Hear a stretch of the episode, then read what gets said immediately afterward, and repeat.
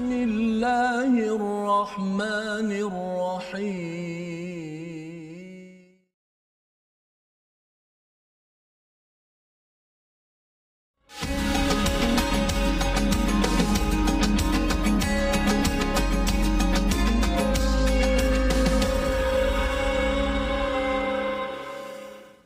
الرجال قوامون على النساء بما فضل الله بعضهم على بعض وبما أنفقوا من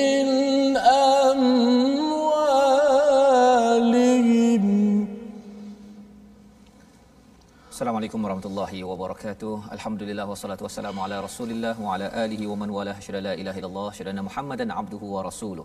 Allahumma salli ala sayidina Muhammad wa ala alihi wa sahbihi ajma'in. Amma ba'd. Apa khabar tuan-tuan puan-puan yang dirahmati Allah sekalian? Kita bersyukur pada Allah Subhanahu wa taala. Kita mulakan majlis kita pada hari yang berbahagia ini dengan membaca doa subhanakala ilmalana illa ma 'allamtana innaka antal alimul hakim. Maha sucimu ya Allah, tidak ada ilmu kecuali apa yang Engkau ajarkan kepada kami. Sesungguhnya Engkaulah yang Maha mengetahui, yang Maha bijak, bijaksana. Alhamdulillah pada hari ini kita ingin meneruskan pelajaran kita pada halaman lapan puluh empat dan kita bersama dengan Ustaz Tarmizi Ali. Apa khabar Ustaz? Baik, alhamdulillah. Alhamdulillah Ustaz, kita bertemu untuk meneruskan juz kelima kita surah An-Nisa, surah yang bercakap tentang peraturan di dalam rumah. Betul. Ya, dan satu lagi peraturan di luar rumah, ya, menceritakan membongkar rahsia orang-orang munafik pada zaman Rasul sallallahu alaihi wasallam dan juga untuk mengingatkan kepada kita Ustaz ya, sebenarnya kita jangan sampai kita menjadi orang munafik, naudzubillah min zalik, kerana ia ada kaitan dengan apa yang kita buat di dalam rumah. Dan Allah memberi panduan demi panduan untuk memastikan keluarga kita diselamatkan hingga kita masuk syurga sekeluarga. Mari sama-sama kita mulakan majlis kita pada hari ini dengan Ummul Quran Al-Fatihah dipimpin oleh Ustaz Tarmizi Ali, insya-Allah. أعوذ بالله من الشيطان الرجيم بسم الله الرحمن الرحيم الحمد لله رب العالمين الرحمن الرحيم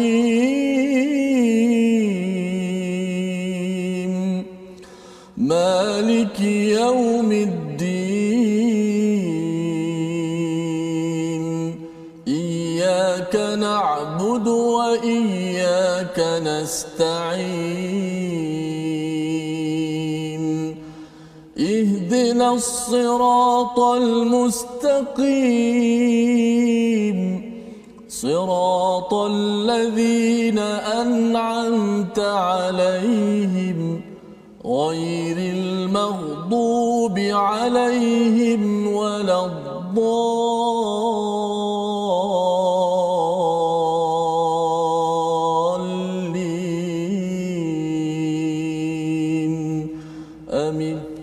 Amin ya rabbal alamin. Terima kasih diucapkan pada Ustaz Tarmizi membacakan Ummul Quran sebentar tadi untuk mengingatkan kepada kita tentang jalan orang-orang yang diberi nikmat, ya, di kalangan para nabi, siddiqin, syuhada, orang-orang yang syahid dan juga orang soleh. Dan orang-orang yang soleh itu sudah tentunya mengambil Al-Quran ini sebagai panduan dalam kehidupan. Itu juga yang kita akan belajar tentang uh, ayat itu tadi di dalam surah An-Nisa, ya, mengingatkan kepada kita bahawa jika kita menjaga keluarga kita sebaik mungkin, kita sebenarnya menjejak melihat kepada orang-orang yang diberi nikmat yang kita doakan dalam surah Al-Fatihah sebentar sebentar tadi. Jadi mari kita lihat kepada apakah yang kita akan belajar daripada halaman lapan puluh empat ini. Ada empat sahaja ayat. Pada ayat tiga puluh empat sinopsisnya ialah tentang tugas lelaki dan wanita. Bagaimanakah sinopsis yang kita boleh lihat bersama? iaitu yang pertama, kepimpinan lelaki atas wanita dan menyelesaikan sengketa antara suami isteri. Itu yang dibahaskan pada ayat tiga puluh empat hingga tiga puluh lima, dan kemudian pada ayat tiga puluh enam hingga tiga puluh tujuh kita akan sama-sama membaca, memahami akhlak daripada al-Quran, hanya menyembah Allah, berbuat baik kepada ibu bapa, kerabat dan jiran tetangga, dan Allah menyentuh tentang orang-orang yang yang bakhil dalam kehidupan, bukan akhlak al-Quran. Jadi mari sama-sama kita mulakan dahulu dengan dua ayat. Ustaz, kita mulakan dengan ayat tiga puluh empat tiga puluh lima untuk kita sama-sama memahami bagaimana kita menguruskan keluarga, apakah peranan suami, apakah peranan isteri, apakah peranan lelaki, apakah peranan wanita yang dijelaskan oleh Allah Subhanahu Wa Taala. Mari sama-sama kita mulakan. Baik, terima kasih Fadhil Ustaz Fazrul Ismail, khususnya para penonton, sahabat-sahabat al-Quran, umat al-Quran yang saya kasihi sekalian. Alhamdulillah, sama-sama dapat kita bertemu dalam My Quran Time. Kita nak sama-sama membaca, kita belajar memahami al-Quran, seterusnya kita dapat menguatkan diri kita untuk beramal dengan isi kandungan al-Quran. Itulah bimbingan daripada Allah Subhanahu Wa Taala. Baik, alhamdulillah, surah yang ke uh, surah An-Nisa. Betul. Surah keberapa Ustaz? Surah keempat. Keempat. Mm-hmm. Fatihah, Al-Baqarah, Ali Imran, An-Nisa. Dan kita berada pada juz yang kelima sudah Ustaz. Juz yang kelima, masya-Allah. Maksudnya dah satu per enam lah ni daripada Allah al-Quran. Uh, yang kita doakan, perjalanan masih jauh tetapi hmm. kita doakan Allah terima. Amin. Amin ya rabb, masya-Allah. Baik, saya akan bacakan dua ayat pertama, ayat tiga puluh empat dan tiga puluh lima. Ini adalah ayat bimbingan daripada Allah Subhanahu Wa Taala dalam kekeluargaan kita. Kerana keluarga ini perlu dijaga. Keluarga kita perlu dijaga sebagaimana P R M D lah Ustaz, sedangkan apa sedangkan lidah, lidah lagi, lagi tergigit. tergigit. Mungkin berlaku kesalahan dan sebagainya, maka ayat Allah lah yang akan jadi panduan kepada kita bagaimana nak menyelesaikan masalah agar rumah kita jadi rumahku uh, syurgaku Ustaz. Ya, betul.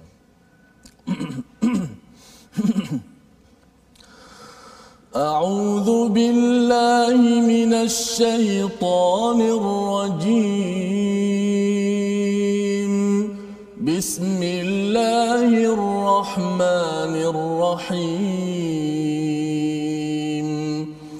Ar-rijalu qawwamuna 'alan nisaa'i bima faddala Allahu ba'dahum 'ala ba'd بما فضل الله بعضهم على بعض وبما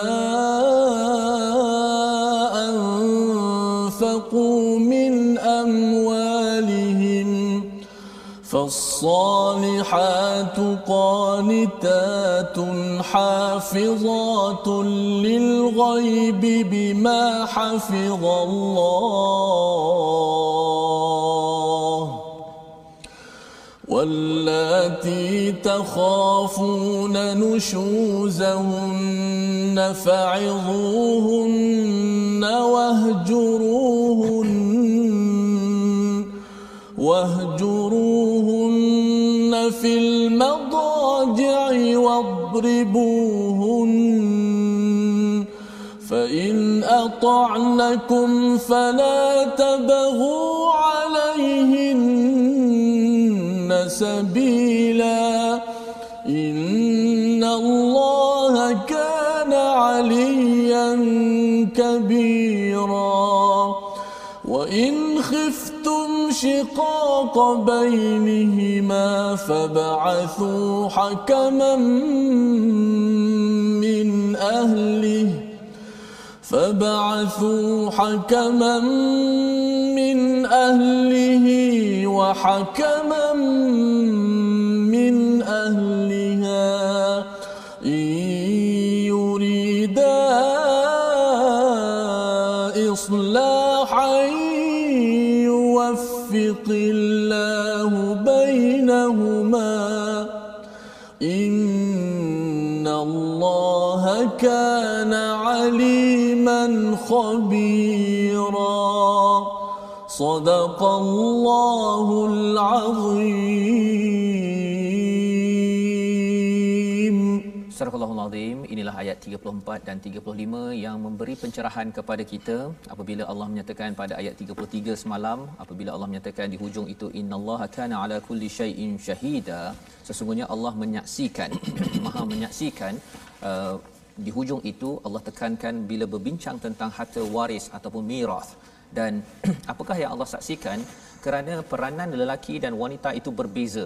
Allah nyatakan lelaki ataupun suami itu pelindung kepada perempuan kerana Allah telah melebihkan sebahagian mereka atas kebahagian yang lain, dan kerana mereka telah memberikan nafkah daripada hartanya. Jadi inilah peranan fungsi seorang lelaki ataupun suami dan juga seorang wanita ataupun isteri di dalam sebuah keluarga. Allah menyatakan qawamuna 'alan nisa, itu maksudnya sebagai pelindung yang akan berdiri memperjuangkan ke atas ke atas wanita, kepada si isteri. Apakah sebab ia diangkat? Maksudnya ar-rijal itu diangkat bukan kerana dia lahir sebagai seorang lelaki. Kalau lelaki Ustaz di dalam al-Quran boleh saja digelar muzakkar, mm-hmm. ya, tetapi bila diletakkan ar-rijal ini ada kaitan dengan rijlun, maksudnya kaki, maksudnya ar-rijal ini adalah satu maqam, satu status di dalam sebuah keluarga. Bila suami itu dia berdiri atas kaki sendiri pergi mencari nafkah, jadi ini adalah perkara yang Allah beri perhatian pada perkara kedua. Apakah perkara pertama? Bima faddalallahu ba'dahum ala ba'd. Kurniaan ini Allah lebihkan ini atas satu, maksudnya lelaki atas wanita, itu pilihan Allah Subhanahu taala. Allah yang pilih dan kita tidak ada pilihan. Kita tidak boleh memprotes Allah nak memilih. Tetapi lebih daripada itu Allah menyatakan wa bima anfaqu min amwalihim, ya, dengan apa yang mereka berikan sebagai nafkah daripada harta mereka. Jadi bila seorang suami di sini kita nampak satu yang pastinya mencari nafkah Ustaz, isteri tak payah cari nafkah, ya. Dan kalau si isteri bekerja, kalau dia minta izin daripada suami dengan izin suaminya uh, untuk membantu, masih lagi sebenarnya kalau harta yang ada itu masih lagi milik si isteri, bukan milik si suami. Dan malah kalau suami nak gunakan pun perlu meminta izin daripada si isteri itu sendiri. Jadi ini kefahaman kita. Dan lebih daripada itu Allah menyatakan apakah peranan bagi bagi wanita ataupun si isteri. Fasalihatu qanitatun hafizatun lilghaibi bima hafizallah, iaitu perempuan-perempuan yang solehah itu akan sentiasa taat. Qanitat, Allah tidak menggunakan perkataan taat kerana qanitat ini adalah sentiasa bersedia pada setiap masa hmm. untuk melaksanakan kebaikan-kebaikan kepada si suami. Contohnya beza antara taah dan juga qan qunut ini ialah kalau kita bincang sebelum ini Ustaz, ya, bila kita pergi ke kedai restoran contohnya, bila kita minta uh, roti canai satu contohnya, ya, kalau si mamak tersebut, katakan dia mamaklah Ustaz kan, dia kata uh, apa dia ambil order, kemudian kita tunggu dua puluh minit tak siap-siap lagi, kita panggil balik mamak tersebut, mana mana roti canai saya contohnya kan, tadi saya dah order. Dia kata oh minta maaf minta maaf nanti saya buat balik, tunggu lagi lima minit baru sampai roti canai. Itu namanya taat, dia buat kerja tetapi bukannya on the spot, bukannya hmm. terus pada waktu itu. Tetapi kalau qanitat itu kunut ialah kalau mamak itu kunut contohnya, kita minta saja roti canai, dia akan cakap siap. Ha, dalam masa dua tiga minit terus dia sampai roti canai dengan kuah dalca, dengan kuah karinya, yang dengan sambal, dengan cara yang terbaik. Itu digelar sebagai qanitat, iaitu bagi seorang isteri bila bersedia untuk membantu si suami pada masanya tanpa bertangguh-tangguh. Dan lebih daripada itu peranan si isteri tadi hafizat lil ghaib, iaitu menjaga kehormatan, menjaga harta, menjaga rahsia-rahsia di dalam rumah. Ketika si suami tidak ada di rumah, itu adalah peranan bagi seorang isteri solehah bima hafizallah, oleh kerana Allah telah menjaga hak-hak isteri. Maksudnya apa? Maksudnya lelaki Allah perjuangkan, Allah perjuangkan bagi wanita, okey kamu kena cari duit, kena cari nafkah untuk si isteri, jangan bimbang pasal dalam rumah. Kerana Allah sudah memberi tanggungjawab itu pada lelaki, maka si wanita kena menjaga juga hak yang telah diberikan kepada kepada wanita tersebut. Dan wallati takhafuna nushuzahunna, kemudian Allah membawakan kisah kalau katakan kamu takut, kamu bimbang si isteri nushuz, fa'izuhunna, ada tiga perkara yang perlu dilaksanakan. Jadi apa maksud nushuz di kat sini? Iaitu menyeleweng ataupun derhaka. Dan bila bercakap tentang derhaka nusyuz ini Ustaz ya, bukanlah sekadar hmm. kalau katakan tersilap cakap ataupun katakan terlambat dua minit teh tarik kita kata nusyuz, bukan. Nusyuz ini dimaksudkan dengan apabila dia tidak melaksanakan kebaikan-kebaikan pada si suami dan juga dia bersifat uh, memberontak ya, berdendam. Contohnya mungkin dia bila suami dia minta teh tarik, dia buat teh tarik kemudian dia baling teh tarik tu dekat suami dia, itu nusyuz. So, ataupun dia minta untuk solat, dia marah pada suami buat apa nak solat, buat apa nak baca Quran, dia sampai baling Quran ke dalam ke muka suaminya, itu nusyuz. Tetapi kalau katakan perkara yang kecil-kecil ya, contohnya kalau katakan terlebih sedikit perkataan, istilahnya apa uh, Mem- membebel Ustaz ya. Contohnya Saidina Umar tidak gelarkan itu sebagai nusyuz. Malah ada seorang sahabat bertemu dengan Saidina Umar nak mengadulah pasal si isterinya. Bila dia tahu dia dengar si Umar pun kena dengan si isterinya, itu adalah sesuatu yang bukan nusyuz, itu adalah uh, mungkin kesilapan ataupun ya. Saidina Umar menjawab, inilah ibu yang menjaga makanku, isteri yang menjaga makanku, yang menjaga anakku, jadi kalau terlebih sikit tu hmm. biasalah. Ada seorang ustaz dia kata, ustaz uh, itu adalah kelebihan isteri, kelebihan. Itu suka membebel. Masya-Allah. Kerana apa? Kerana kalau saya ustaz ya, kalau hmm. katakan nak ingatkan anak sampai dua puluh kali untuk mandi, hmm. saya mungkin tak ada kepakaran itu kan. Sekali dua kali betul saya senyap je kan. Kena yeah. tengok daripada mata kan. Hmm. Kalau tak buat juga ha okay, datang kepada si anak. Tetapi bagi hmm. si ibu boleh ingatkan sampai sepuluh dua puluh kali setiap hari, tanpa dia rasa marah pun tak kan? cemur tak, tak ada cemur. tak cemur dan itu amat diperlukan ketika anak-anak kecil untuk dididik, kerana ulangan itu diperlukan Ustaz ya. Kalau kita tengok surah Ar-Rahman pun kita tahu Allah mengulang banyak kali. Mm-hmm. Kalau kita nak ulang sampai tiga puluh satu kali pada anak, kadang-kadang mungkin itu kelebihan si isteri. Jadi itulah yang dikomen oleh Umar sehingga kan si sahabat itu pun balik ya. Tetapi nusyuz ini bila derhaka ataupun menyeleweng yang uh, betul-betul jelas, maka apa perlu dibuat? Yang pertama, fa'idhuhunna, nasihatilah mereka untuk taat dan menghindari maksiat. Itu yang pertama. Sama ada si suami itu akan menasihati ataupun kalau perlu juga mungkin bawakan kaunselor ataupun jumpakan dengan orang-orang yang dia boleh dengar untuk dinasihati. Itu yang pertama. Dan kemudian yang kedua, kalau katakan tidak berkesan, wahjuruhunna fil madaji', diasingkan tempat tidur. Kalau katakan yang pertama sudah dibuat dengan cara yang terbaik, tetapi kalau bukan dibuat cara terbaik, kita nasihat dia tak nak dengar, kemudian bagi pada kaunselor dia dengar, maksudnya itu perkara yang perlu kita laksanakan. Bukannya kita cakap biasalah Ustaz kan, kalau suami hmm. isteri kalau kita cakap terlampau strict sangat kan, walaupun saya berceramah contohnya hmm. kan, tapi tak mungkin saya berceramah di depan isteri saya. Betul. Kan, pasal hmm. itu adalah hubungan suami isteri. Jadi mungkin kadang-kadang perlu berjumpa dengan orang-orang tertentu untuk berkongsi ke apa sebagainya.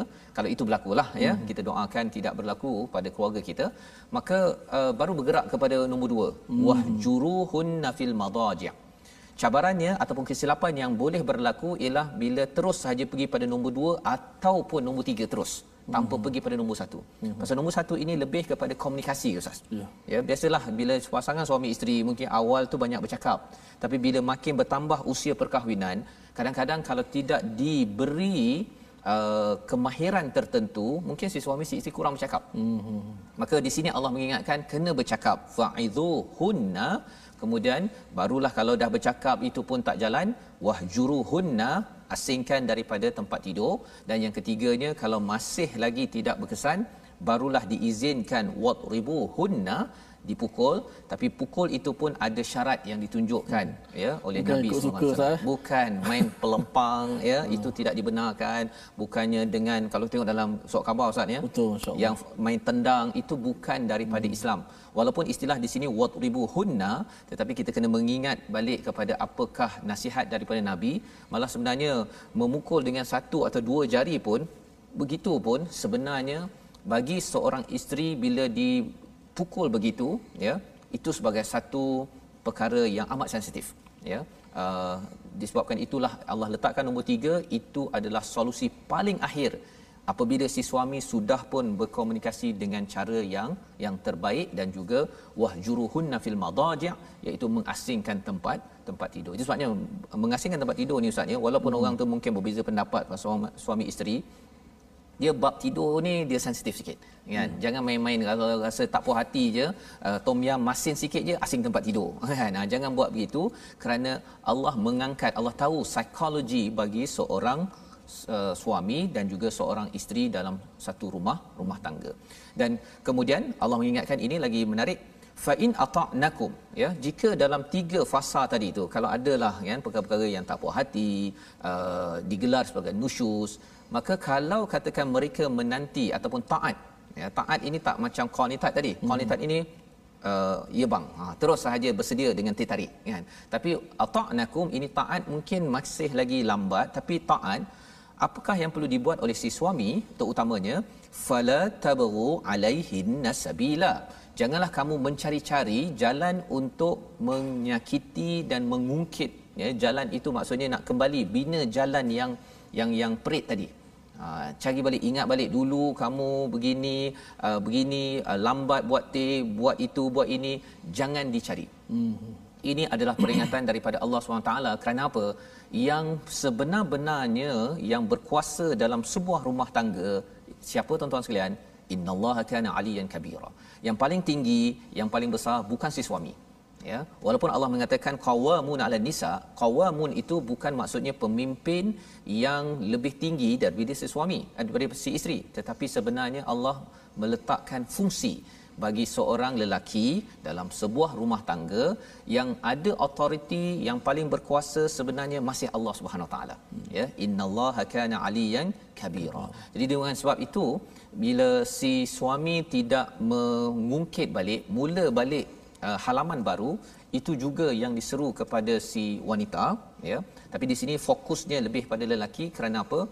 Kerana si lelaki sebagai qawamun ala nisa, sebagai pemimpin perlu, ya, kerana dah menang ustaz, ya, pasal dah menang sebagai qawamun, maka kenalah mengalah.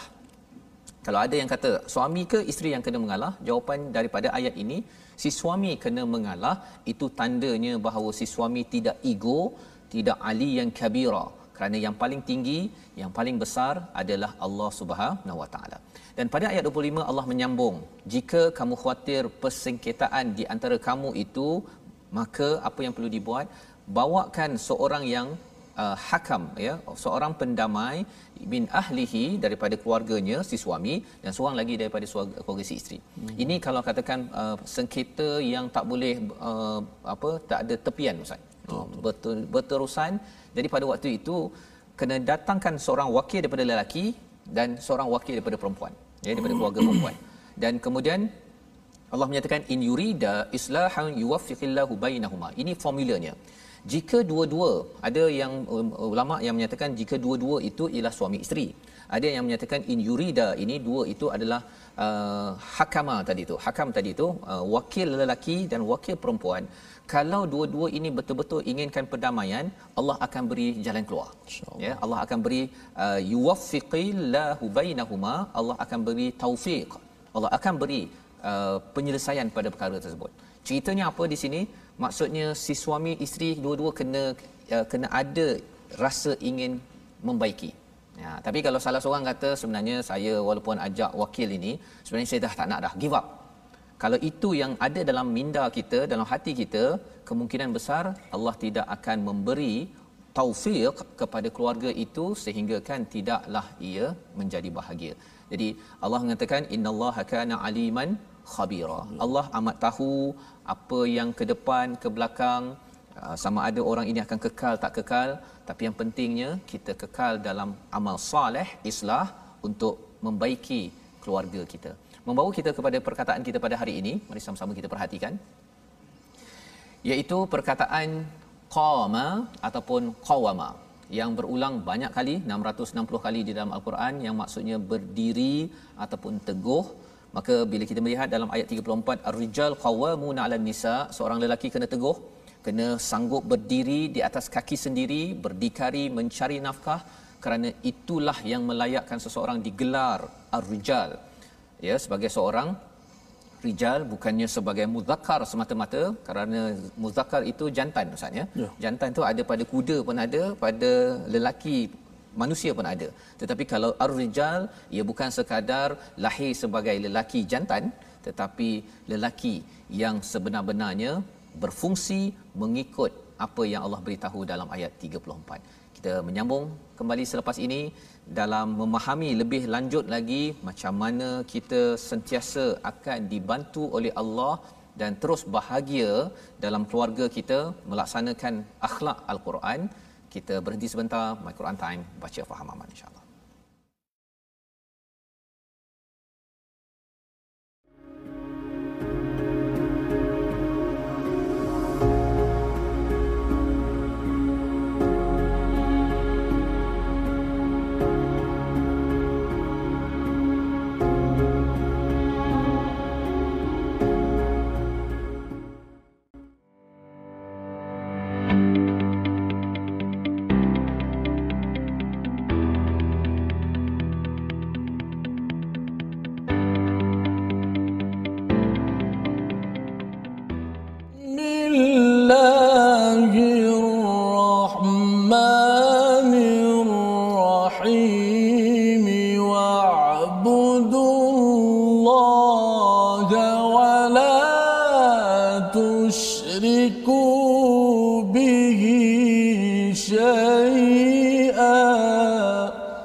Alhamdulillah, terima kasih kepada penonton-penonton, sahabat-sahabat Al-Quran kerana sentiasa setia dalam My Quran Time, baca faham amal. Alhamdulillah, setengah muka pertama tadi kita dah baca dan kita telah dicerahkan.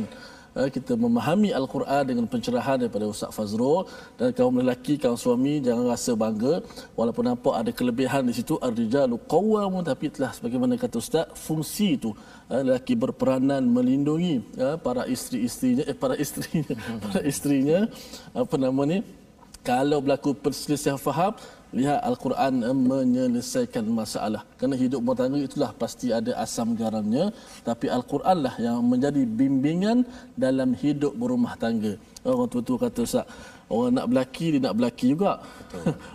Orang nak beristeri dia nak beristeri juga. Ha, tapi ni panduan, eh, panduan eh, silibus, jangan-jangan kita lupa. Dan saya baca wa'budullah tadi, sambungan daripada ayat yang akan kita baca berkaitan dengan akhlak Al-Quran. Baik, saya nak mengajak semua sahabat-sahabat uh, seperti biasa uh, kita join ataupun bergabung di platform rasmi kita, iaitu kita ada akaun Facebook uh, iaitu Sahabah Al-Quran My Hashtag Quran Time, dan ada My Hashtag Quran Time. Uh, boleh tonton di YouTube iaitu My Quran My Hashtag Quran Time Official, dan Instagram My Quran Time Official. Eh, bersama-sama kita bertemu, kita menyebarkan eh, maklumat mudah-mudahan bermanfaat kepada kita semua. Alhamdulillah, eh, sidang penonton sekalian, kita nak eh, belajar sedikit tentang ilmu tajwid pada hari ini. Eh, ilmu tajwid pada hari ini kita nak membincangkan tentang uh, sifat huruf. Eh, kita dah belajar apa itu sifat huruf. Sebelum ni kita belajar makhraj. Makhraj itu di mana keluar huruf, tempat lahir dia kat mana, kat bibir ke, kat mulut ke, kat leher ke. Sekarang kita nak belajar sifat dia pula, apa sifat uh, sesuatu huruf itu. So hari ini apakah tujuan kita belajar sifat huruf? Tujuan pertamanya ialah dapat melafazkan huruf-huruf hijaiyah ataupun huruf-huruf Al-Quran dengan baik, serta menghindari kekaburan antara satu huruf dengan huruf yang lain. Sebab bila kita belajar makhraj huruf kan, ada huruf-huruf yang berkongsi tempat yang sama, tempat, ya, yang tempat sama. lahir yang sama ataupun tempat keluar yang sama. Seperti bagaimana kita nak menjeb huruf huruf uh, hamzah a dengan huruf h, dia berkongsi pada pangkal leher. Ada huruf yang di tengah, kita dah belajar huruf ha dan ain. Hmm. Ada huruf di hujung halqum, huruf kha dan huruf ghain. Huruf ini uh, berkongsi tempat yang sama. Apakah yang membeza di antara dua huruf-huruf ini? Bagaimana kita boleh menyebut dengan kha, pada masa yang sama kita boleh menyebut gha, hampir sama bunyinya, tapi bagaimana tetap dibezakan keduanya? Kerana sifatnya sifatnya berbeza. Maka inilah insya-Allah akan kita belajar selepas ini. Hari ini adalah tujuan dulu, faedah kita belajar huruf, sifat-sifat huruf pula. Hmm. Membezakan di antara huruf-huruf yang lain. Kadang-kadang bila kita sebut ha dengan ha simpul, hmm. ha dengan ha, macam mana nak beza? Sebab dekat sangat bunyinya. Dekat. Makhraj pun dekat, sudah pasti bunyinya dekat, tapi bezanya ialah pada sifat huruf. Baik. Selalu Ustaz, baik, terima kasih diucapkan kepada Ustaz Tarmizi berkongsi tentang uh, apakah motivasi ataupun mm-hmm. sebab mengapa kita belajar sifat mm-hmm. huruf Ustaz, yeah. ya. Sebelum mm-hmm. ini makhraj tempat keluar, tetapi kerana mungkin ada dua tiga huruf daripada mm-hmm. tempat yang sama, mm-hmm. maka kita nak pastikan sifatnya betul, uh, sebagaimana dibincangkan semalam bersama dengan Ustaz Tarmizi Abdul Rahman bahawa mm-hmm. uh, bila kita baca dengan makhraj dengan sifat yang bagus ini Ustaz, mm-hmm. ia menyebabkan uh, kita mendapat ketenangan daripada al-Quran, ah. ya, kita mendapat manfaat yang lebih besar lantaran uh, dia punya bunyi al-Quran mm-hmm. ini dia bukan boleh dibuat-buat, betul kan? Ustaz. Ha, mm-hmm. Kalau tidak kita dapat, walaupun kita taklah berapa hafal Quran, tapi yeah. kita boleh dengar eh ini macam tak berapa yeah, yeah, uh, me, me, me, apa memberi kesan kepada hati kita, padahal mm-hmm. ini adalah az-zikr. Ini adalah zikir yang untuk salah satu tujuan zikir ini adalah untuk tatmainnul qulub, untuk menenangkan hati kita. Tak nak orang Syabah. baca Quran ya, Uh, kalau kita jadi imam ke apa ke, makin apa makin gundah gulana lagi orang yang dengar di belakang. Itu perkara yang kita cuba belajar dari hari ke hari, insya-Allah. Baik, kita ingin teruskan dengan halaman lapan puluh empat pada ayat yang ke tiga puluh enam dan tiga puluh tujuh. Jom kita sama-sama baca bersama dengan Ustaz Tarmizi. Baik, terima kasih Ustaz Fazrul. Kita nak uh, berpindah pada dua ayat yang seterusnya, tiga puluh enam dan tiga puluh tujuh. Moga-moga ayat ini dapat menyerap masuk dalam diri kita sebagai akhlak al-Quran. Orang tanya kepada Aisyah radhiyallahu anha, bagaimana akhlak Nabi? Kata Aisyah, kana khuluquhul Quran. Akhlak Nabi ini adalah akhlaknya ialah al-Quran yang berjalan dalam diri kita. Moga-moga ayat al-Quran ini juga yang menjadi mukjizat yang terbesar, dan inilah ayat yang menjadi panduan kita semua. Dua ayat sama-sama kita membaca dengan uh, tarannum ataupun maqam nahawat. أعوذ بالله من الشيطان الرجيم بسم الله الرحمن الرحيم واعبدوا الله ولا تشركوا به شيئا وبالوالدين إحسانا وبذي القربى واليتامى والمساكين واليتامى والمساكين والجار ذي القربى والجار الجنب والجار الجنب والصاحب بالجنب وابن السبيل وابن السبيل وما ملكت أيمانكم إن الله لا يحب من كان مختالا فخورا الذين يبخلون ويأمرون الناس بالبخل ويكتمون ويكتمون ما آتاهم الله من فضله وأعتدنا للكافرين عذابا مهينا صدق الله العظيم. Surah Al-Lail ayat tiga puluh enam dan tiga puluh tujuh ini menjelaskan tentang akhlak al-Quran, di mana Allah menyatakan wa'budullaha wa la tusyriku bihi syai'a. Beribadahlah kepada Allah dan jangan mensyirikkan kepada Allah walaupun dengan apa sekalipun. Ini adalah peringatan dalam muka surat ini. Kalau menariknya Ustaz ya, bila kita melihat kepada ar-rijal qawwamuna 'alan nisa, antara tarbiyah pendidikan yang penting untuk membina rijal yang menjadi qawwamuna 'alan nisa adalah bila beribadah dan tidak syirikkan Allah Subhanahu Wa Taala.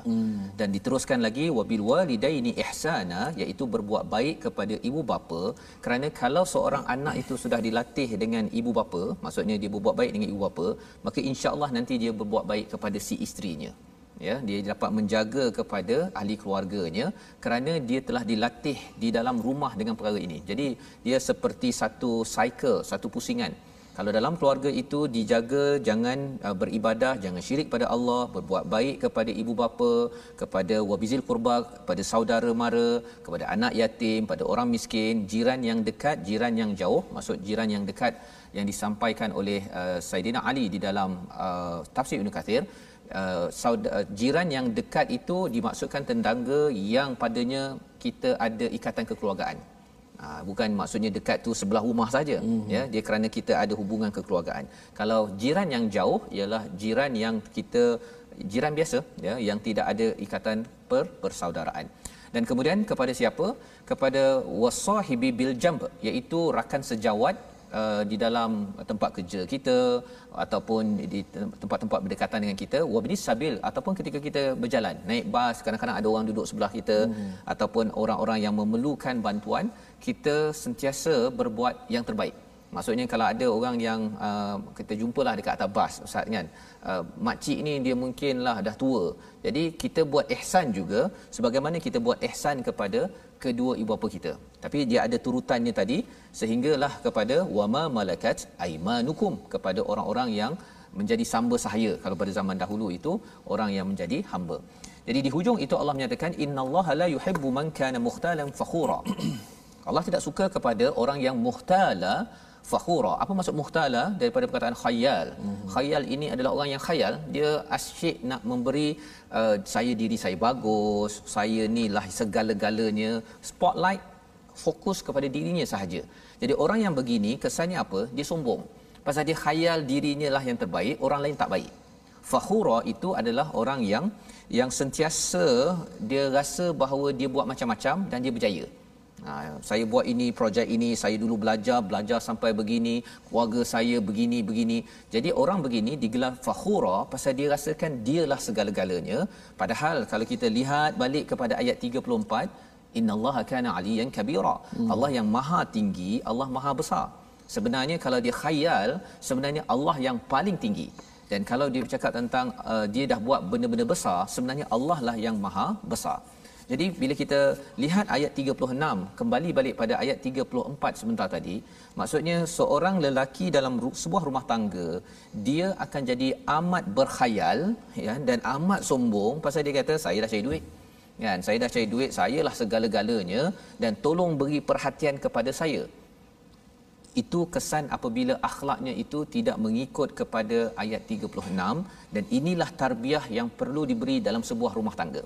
Si ibu ayah beribadah kepada Allah, solat, wala tusyriku bihi syai'a, jangan syirikkan, kemudian berbuat baik kepada orang-orang yang dinyatakan di dalam di dalam ayat tiga puluh enam. Kemudian ia disambung pada ayat tiga puluh tujuh, penekanan daripada Allah agar kita menjaga pendidikan ini paling kurang di rumah, dan kalau boleh di sekolah, tuan-tuan, ya, cikgu-cikgu kena pastikan silibus tiga puluh enam dan ayat tiga puluh tujuh ini diberi perhatian. Kerana apa? Kerana kita nak melahirkan rijal, ustaz, ya, melahirkan hmm. rijal qawamuna 'ala nisa. Jika tidak, kita akan ber, berjumpa dengan banyak muzakkar, anaknya lelaki tetapi tak boleh pakai, ustaz. Insya-Allah. Tak boleh pakai. Pasal apa? Pasal dah lah tak sembahyang, ya. Bila tak sembahyang dia jadi lembik. Dia ikut mood. Rasa nak pergi kerja, pergi kerja. Kalau tak nak pergi kerja, balik. Kena marah sikit dekat tempat kerja, merajuk terus berhenti. Lepas tu tukar lagi kerja. Itu tanda seorang itu bukan rijal, tetapi hanyalah seorang muzakkar, lelaki, jantinanya lelaki, hmm. tetapi tidak mempunyai uh, fadl yang Allah nyatakan sebagaimana dalam ayat tiga puluh empat. Jadi pada ayat tiga puluh tujuh Allah mengingatkan allazina yabkhaluna wa ya'muruna an-nas bil bukhl, iaitu apa? Iaitu orang yang kedekut dan menyuruh orang lain berbuat kedekut. Nah, itu adalah orang yang muhtalan fakhura. Cuba kita bayanglah, ustaz, ya, kalau seorang suami dia ada muhtalan fakhura, memang selesailah, kan. Hmm. Dia akan menjatakan bahawa kamu isteri kena taat pada saya pasal hmm. saya ni ar-rijal qawamun 'ala nisa. Siap ada ayat Quran lagi. Masya-Allah. Padahal sebenarnya dia meneguhkan, memimpin, melindungi, bukannya memanipulasi bagi bagi isteri di dalam rumah. Pasal kalau dia ada anak perempuan, dia pun tak nak anak perempuannya dimanipulasi oleh lelaki-lelaki lain di luar. Dan itu sebabnya ayat yang ke tiga puluh tujuh ini, orang yang sombong sebenar-benarnya adalah apabila dia yabkhalun wa ya'muruna an-nas bil bukhl. Dia kedekut dan disuruh orang lain kedekut. Pasal apa? Pasal bila dia kedekut, kalau orang lain tak kedekut nanti dia rasa bersalah. Jadi hmm. dia pun beri consultation, dia kata kau tak payahlah derma-derma banyak-banyak sangat. Sekarang ni zaman meleset. Ha hmm. dia sebab ada ada sebab tu. Kalau konsultan contohnya dia kata tuan tak payahlah bagi C S R, bagi derma pada anak yatim. Sekarang ni masa covid sembilan belas, kena simpan untuk diri sendiri sahaja, jangan bagi pada orang lain. Itu adalah nasihat-nasihat agar buh, dan kesannya apa? Ia memberi kesan kepada seorang suami tidak mampu menjadi ar-rijal qawwamuna 'alan nisa. Pasal apa? Pasal dia berkira, Ustaz. Dia berkira, saya dah cari duit, saya dah berpenat, saya je yang makan yang special, istimewa, isteri saya, anak saya ni saya bagi makan biasa-biasa sahaja. Padahal yang diangkat seorang lelaki, seorang suami itu kerana kerana memuliakan ahli keluarga wa bima anfaqu min amwa min amwalihim. Dan di situ Allah menyatakan lagi apa sifat orang-orang yang uh, sombong ini, wa yaktumu nama atahumullahu min fadli. Dia menyembunyikan apa yang Allah berikan kepada mereka, ya. Fadalnya mungkin dia ada kelebihan, dia ada rezeki, dia ada banyak peluang-peluang dalam hidupnya, tetapi dia sembunyikan. Allah memberi ancaman wa'tadna lil kafirina adaban muhina. Rupa-rupanya sifat ini, Ustaz, ya, kalau ada di dalam sebuah rumah tangga, suami yang sombong, dia fakhura tadi, membangga diri, rupa-rupanya digelar sebagai orang-orang yang kufur, dan azabnya adalah amat hina. Kerana apa? Kerana Allah dah memuliakannya, ya, pada ayat tiga puluh empat, tetapi rupa-rupanya digunakan kemuliaan fadal daripada Allah itu, dia tidak teruskan perjuangan. Jadi ini adalah peringatan daripada Allah Subhanahu Wa Taala yang mungkin, Ustaz, kalau kita baca sekali lagi ayat tiga puluh tujuh ini, yang kita doakan, kita tak nak, hmm. kalau boleh kita lindungi anak-anak lelaki kita daripada bakhil, dan juga anak perempuan kita, kerana kalau ada sifat ini ia akan membawa kepada mukhtalan fakhura yang Allah beri amaran azabam muhina. Masya-Allah. Ya. Ustaz, bila Ustaz sebut tadi adalah uh, ada orang yang uh, menghalang untuk orang lain buat baik, maksud dia menghalang untuk orang jadi bakhil juga. Bakhil juga. Benda tu banyak dalam belakang kehidupan kita. Ya. Kadang-kadang isteri kita nak menerima, si suami pula kata tak payahlah, nanti kita miskin, tak ada benda nak makan. Masya-Allah. Kita termasuk dalam golongan ayat ni, Ustaz. Dan satu lagi ialah kalau uh, melibatkan keluarga lain, ialah hmm. bila si uh, katakan seorang lelaki suami tu nak uh, apa ambil masa bersama keluarga. Hmm. Orang lain pula kata tak payahlah dengan keluarga, family guy sangat contoh konon, kan. Jomlah kita main golf contohnya lah, tuan-tuan, ya. Jadi perkara itu kita kena jaga-jaga, jangan sampai kita mengajak orang kepada bakhil masa, rezeki. Kerana itu Allah uh, amat memberi amaran di hujung itu dengan azabam muhina. Mari sama-sama kita baca. Sama-sama kita baca tiga puluh tujuh, kerana kita kena sedar bahawa orang yang bakhil akan mendapat kesusahan. Allah berfirman dalam surah Al-Lail ayat lapan, sembilan dan sepuluh, wa amma man bakhila wastaghna, orang yang bakhil dan rasa cukup dengan kemewahannya, dia mendustakan kebenaran, dan Allah Taala akan memberikan kepadanya fasanu yassiruhu lil usra, dia akan menanggung kesengsaraan dan kesusahan. Baik, kita baca ayat ini moga-moga menjadi penghalang kepada kita untuk apabila kita nak melakukan keburukan ataupun membakhilkan diri kita. Ayat inilah akan menjadi penghalang kepada kita untuk terus kita menjadi seorang yang pemurah. Auzubillahi minasyaitanir rajim. Allazina yabkhuluna wa ya'muruna an-nasa bil bukhli wa yaktumun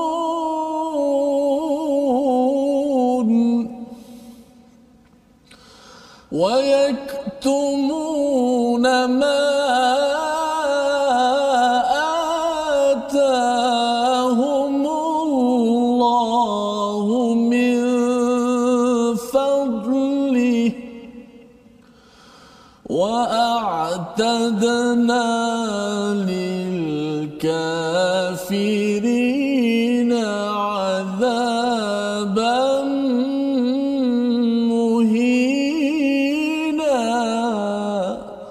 Sadaqallahul Azim.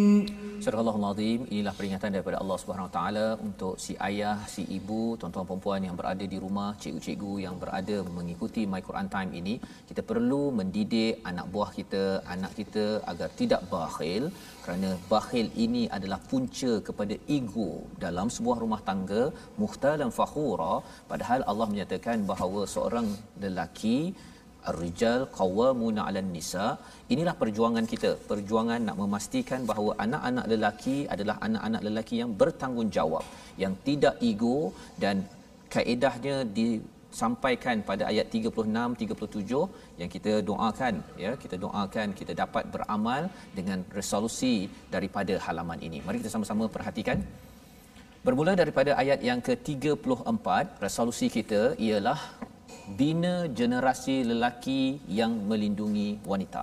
Itulah yang kita boleh belajar daripada ayat tiga puluh empat. Bukan semua anak lelaki adalah rijal, tetapi setiap rijal adalah anak lelaki yang insya-Allah akan melindungi anak-anak perempuan yang menjadi pasangan kepada mereka. Yang pertama. Yang kedua, wanita perlu menjaga diri dan harta suami dan juga segala rahsia dalam rumah tangga, serta tidak menceroboh ataupun melampau di dalam kehidupan. Ya, kerana apa? Kerana itu adalah peranan bagi seorang isteri dalam sebuah rumah tangga, sehinggakan dapat membina keluarga yang sejahtera, berteraskan kepada surah An-Nisa. Dan yang ketiganya, berbuat baik dengan ibu ayah adalah salah satu daripada kayu ukur yang perlu kita sedar, kerana berbuat baik dengan ibu ayah itu tandanya kita ini tidak syirikkan Allah, sentiasa beribadah pada Allah. Berbuat baik dengan ibu ayah ini akan menyebabkan kita akan dapat anak-anak yang berbuat baik kepada ahli keluarga selepas itu. Jadi inilah pendidikan yang perlu kita berikan kepada ahli keluarga kita. Bagi anak didik di sekolah perlu dipasakkan kefahaman ini agar halaman lapan puluh empat ini menjadi panduan dalam kita membina sebuah rumah tangga yang berteraskan panduan surah An-Nisa. Mari sama-sama kita doakan bersama dengan Ustaz Tarmizi. Ustaz, dia, saya nak minta Ustaz ulang sikit apa? Bagaimana bukan semua lelaki adalah rijal? Ya, bukan semua lelaki adalah rijal, tetapi ya, semua rijal itu adalah lelaki. Masya ya Allah. Kerana dia tahu fungsinya, bukan lahir lelaki je terus saja nak jadi qawamun ala nisa, okay, minta sana minta sini, yang selalu minta-minta ni ini bukan rijal, ini muzakar. Ya. Yang rijal ini dia bekerja keras, dia melindungi ahli keluarga sampai ke hujung usia insya-Allah. Baik, mudah-mudahan kita menjadi rijal yang sebenar, yang tidak mengguna, menyalahgunakan kuasa ataupun peranan yang Allah Subhanahu Wa Taala berikan kepada kita. Saya ingat seorang tabi'in namanya Abu Muslim Al-Khulani, bila dia tengok sahabat-sahabat Nabi bila beramal begitu hebat, mereka saling berlumba-lumba fastabiqul khairat. Lalu dia kata apa? Wahai sahabat Muhammad, la yazunnu ashab, wahai sahabat Muhammad, jangan kamu sangka kami ni tabi'in, bahasa mudahnya tengok sahaja apa yang kamu buat, kami akan kejar kamu, maknanya kami akan buat ibadat sama-sama macam kamu buat, supaya kamu tahu di belakang generasi kamu ni sahabat tabi'in ni kami adalah rijal, kami anak-anak jantan yang sebenar yang sudah pasti akan sama-sama amal ibadat. Dan sama-sama kita berdoa moga-moga Allah Subhanahu Wa Taala mengurniakan sakinah mawaddah dalam rumah tangga kita. A'udzubillahi minasyaitonir rajim. Bismillahirrahmanirrahim. Alhamdulillahirabbil alamin. Wassalatu wassalamu ala asyrafil anbiya'i wal mursalin wa ala alihi wa sahbihi ajma'in. Ya Allah Tuhan kami, Kau peliharakanlah rumah tangga kami ya Allah. Kurniakanlah sakinah, mawaddah dan rahmat ke atas kami ya Allah. Ya Allah, selamatkanlah kami daripada tipu daya syaitan dan hawa nafsu kami ya Allah. Ya Allah, kurniakanlah kebahagiaan dalam rumah tangga kami ya Allah. Ampunkan dosa kami ya Allah sebagai suami ya Allah, sebagai ketua keluarga ya Allah. Andai kadang-kadang kami gagal menjalankan tanggungjawab ya Allah, kadang-kadang kami mengkhianati amanah yang diberikan kepada kami ya Allah, kadang-kadang kami bercakap bohong kepada isteri kami, kepada anak-anak kami ya Allah, janganlah Kau hukum kami di atas kesalahan dan kelalaian kami ya Allah. Jauhkanlah kami daripada sifat bakhil yang akan membunuh akhlak-akhlak kami semua ya Allah. Ya Allah, selamatkanlah rumah tangga kami ya Allah, bagilah kami dapat hidup di syurga bersama-sama dengan anak-anak isteri kami sebagaimana kami seronok di atas muka bumi dunia ini ya Allah. Amin, amin ya rabbal alamin, walhamdulillahirabbil alamin. Amin ya rabbal alamin. Terima kasih diucapkan kepada Ustaz Tarmizi. Moga-moga kita dikurniakan keluarga yang penuh dengan mawaddah, dengan sakinah, mawaddah warahmah, dengan kita mengamalkan intisari daripada halaman lapan puluh empat ini. Dan inilah yang kita ingin sebarkan di dalam masyarakat kita dalam kempen Wakaf Untuk Ummah.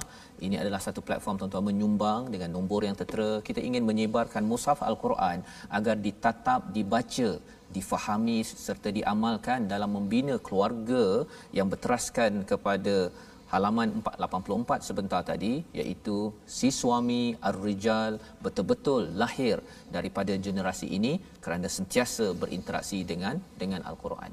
InsyaAllah kita bertemu pada jam lima petang, pada jam sepuluh malam dan enam pagi untuk sama-sama kita menyemak kembali, berkali-kali membaca dan cuba memahami halaman ini, dan kita akan bertemu pada halaman seterusnya pada hari esok.